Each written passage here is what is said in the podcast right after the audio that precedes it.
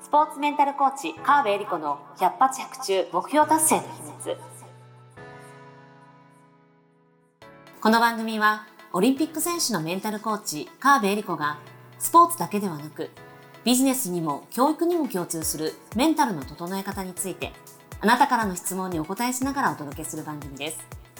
ジュニア選手トップアスリート営業マン企業経営者の目標達成までをサポートするハルアス株式会社の提供でお送りします。どうも皆さんこんにちは。川辺恵理子の100発100中目標達成の秘密第72回スタートさせていただきます。ナビゲーターのトーマスジェイトーマスです。よろしくお願いいたします、えー、そしてスポーツメンタルコーチの川辺理子です。よろしくお願いします。はい、よろしくお願いいたします。そうだね、このそしてだね。このオープニングの仕方がなんかいつも忘れちゃう最近。もうね、ポッドキャストいろんな人でやってるから。ちょっとありがたいことで、エリリンのおかげで番、ちょっとやらせてもらえる番組数が増えてまいりました。ありがとうございます。そうですよ、とか言って。いやいや。え、どう、どうですか、エリリン、この番組やってみて、うんえー、ビフォーアフターというか、やる前と今となんか、ど、どんな風になってますか？どんな風に、あの、私のことを紹介していただくときに、うん。あの、まあ、例えば私のクライアントさんが、いいよって言ってくれるときに、このポッドキャストを使ってくれることが多いらしくて、はい。そうすると、私は初めましてって会った人うん。でも、あいつも聞いてます、みたいに言っていただいたりとか、するので、それはね、すごい効果あるえなっ。て思ってるのと、うんあと、こう、私自身の変化としては、これを続けて1年うん経ってみて、結構どんな質問でも答えられるなっていう、あの、自信につながる、あの、なんだろう、コーチングって、私が何か教えるんじゃなくて、はいはい。まあ、クライアントさんとかの質問に対して、あ私がし、私がお伺いするんじゃなくて、質問していく立場なんですああ、よね。なるほど、なるほど、なるほど。例えば、トーマスどうですか？とか、これどうういうこと、それってどういうことですか？って聞いていくっうんうんうんうんていうことなんですけど、はいこのポッドキャストは私が答えていくそうですね。わけですね。うんこれって私の中のものをこう出してってる状態なので、うんうん私自身も、うんうんなんだろう、ストックしておかないといけないというか、はいはい。あの、あ、これだったらこう答えたらいいよなとかっていう整理ができる、なるほど。棚押しができるので、うん。割といろんな人の相談の時に、まあ基本は話を聞いて、うん。本人に答えを見つけてもらうっていうのがベースなんですけど、うん。まあ教えてもらいたいみたいなうん時ももちろんあるわけで、そんな時にちょこっとアドバイスがしやすくなったというか、うんスッと出るようになったのは、結構ポッドキャストでこれを毎週毎週やってるおかげだなって思います。そんな効果もあるなんて、うんポッドキャストに。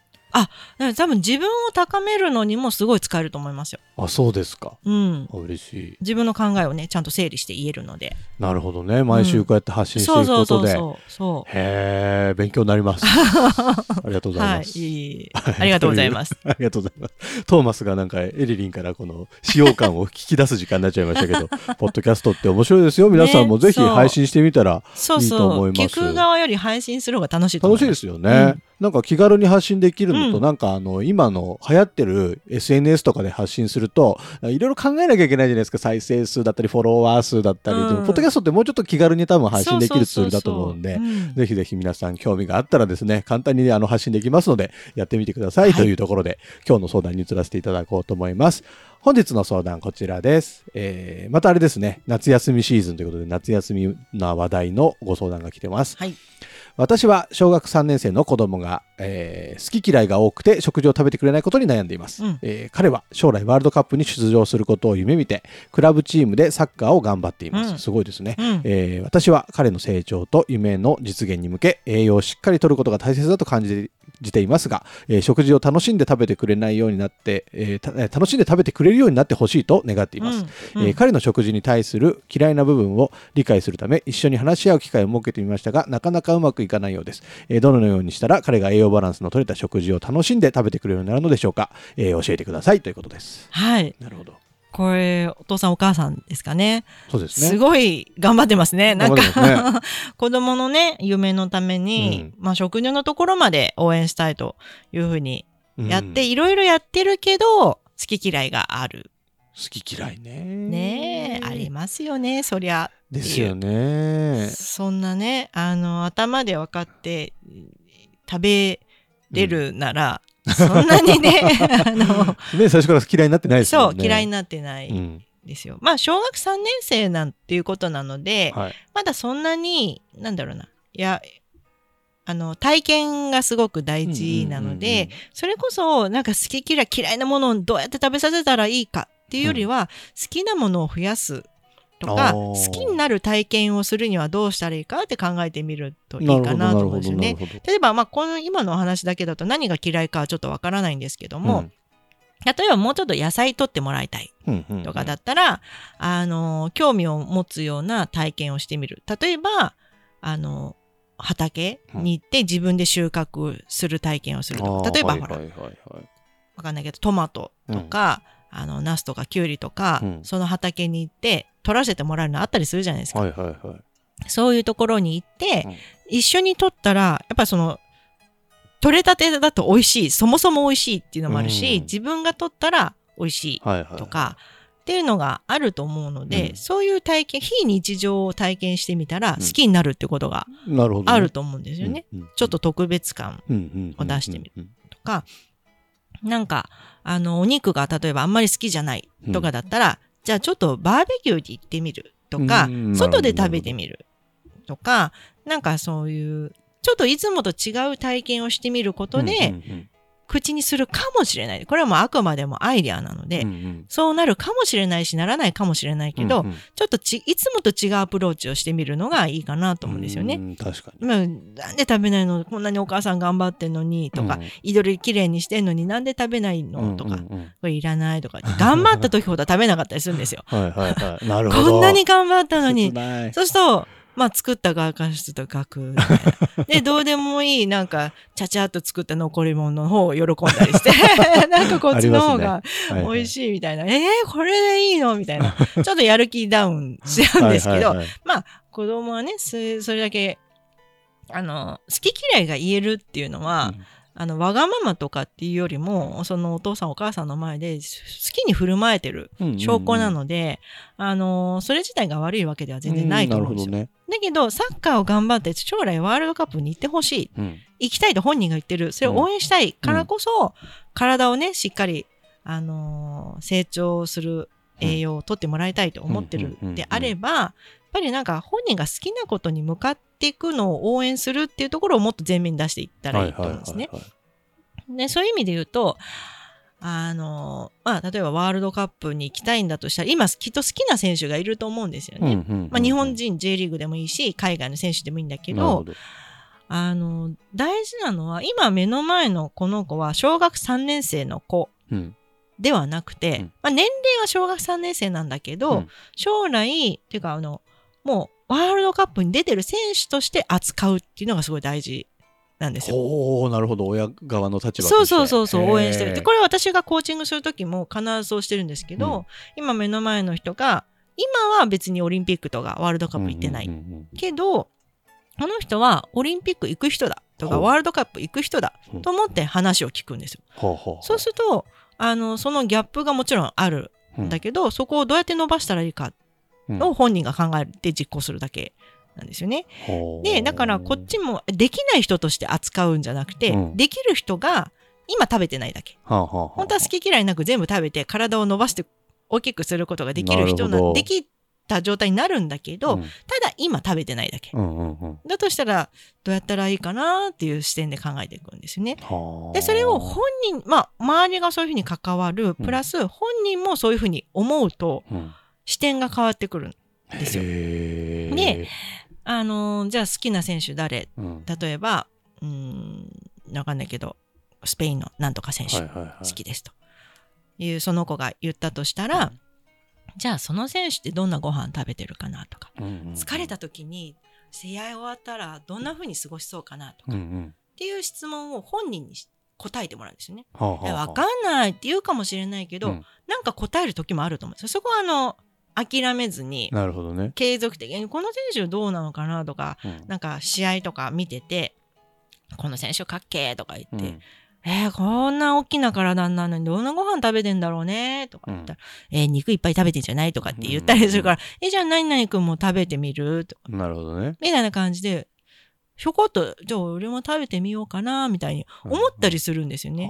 で、それはなんでかって言ったら、今の自分、ちっちゃい、ちっちゃいかどうかわかんないけど、うん。小学3年生っていう自分がうん。嫌いなお肉を食べるじゃなくて、憧れの選手がお肉食べてる。自分もそうなりたい。うん。そしたら自分もやってみよう。んっていう風にう思ったりするので、なるほど。そこにできるできないじゃなくてチャレンジしてみようっていう、こううんうん。思ってもらうのがすごい大事。で、そうなるには周りがう、んこの子はワールドカップに行く子なんだ。なるほど。ただ今ちっちゃいだけ。うんうんうん今お肉食べないだけ。はいはい今野菜が嫌いなだけ。うんっていう関わり方をしていくっていうのがすごい大事なんですよね。いやめっちゃすごいですね。周りのその関わり方、うん周りがどう思って接するかが、そうれが相手にも響いてそうなんですよ。伝わいるくみたいな、なんかすごい素敵な話な気がして。そうなんいやこれはすごい、あのーコーチングの中ですごい大事な関わり方で、へこいつできないな、できないのどうしたらいいかなって言ったら、うんできないってい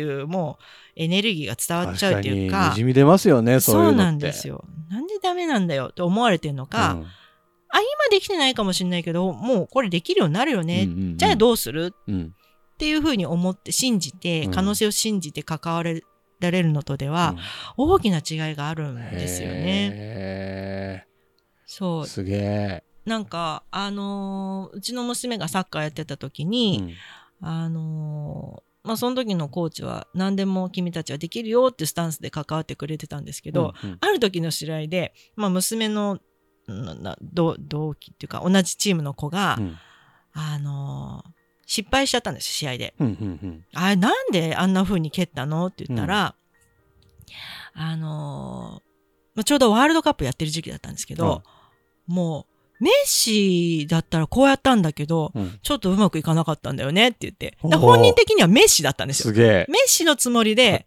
足をやったんだ、うん蹴ったんだけど、足が届かなかったと。なるほど。だから長ささが違ったと みんなで大笑いしたんですけど、うんうんすごい素敵なことで、うん自分がメッシになりきって、キック、あの、ボールを蹴って、うんうんうんで、それがすごい大事だよね。いいね、いいねって。うんでも足の長さ違ったね。じゃあどうする？って。そうなんだよみたいな感じで。かわいいね。そう。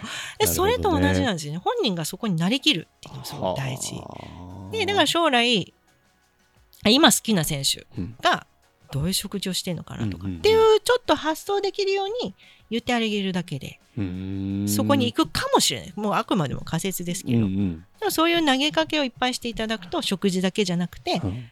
あの睡眠の取り方とか、うん。トレーニングの仕方とかにプラスにどんどんなってきますので、はい。いやーでもそうやって育ってったら子供もすごい自信を持ってそうそうそうそう。のびのびと、そう。でサッカーじゃなかったとしてもうん、どこかでサッカーやめてうん。野球に行きます、バスケに行きます、うん勉強頑張ります、なったとしても絶対プラスになりますから。いやそうっすよね。親からねそういうふうに認めてもらってるんだっていうのがすごい自信ですもんね。うん。いやーいいこと聞いた。はい。いいこと聞きました。ワールドカップに行くね。息子、そうそうそうそう。娘と思ってご対応いただければ、はいね、夏休みで多分お子さんと関わる時間も多いでしょうから、ねご飯ね、えー作るの悩むと思うんですけど、うん、悩ましいんですよ。お昼どうするみたいな。ね昨日もチャーハンだったら今日ラーメンどうするみたいな。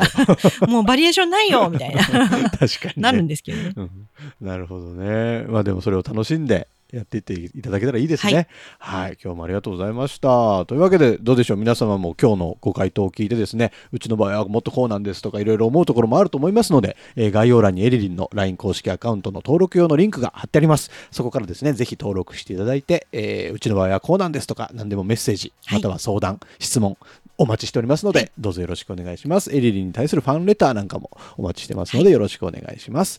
というわけで、えー、川辺エリコの100発100中目標達成の秘密第72回以上で終了とさせていただきます。今週もエリリンありがとうございました。ありがとうございました。今週も最後までお付き合いありがとうございました。あなたの毎日に少しでもお役に立ちますように。来週の配信も楽しみにしていてくださいね。この番組は、提供、ハルアス株式会社、プロデュース、tmsk.jp、ナレーション、土井まゆみがお送りいたしました。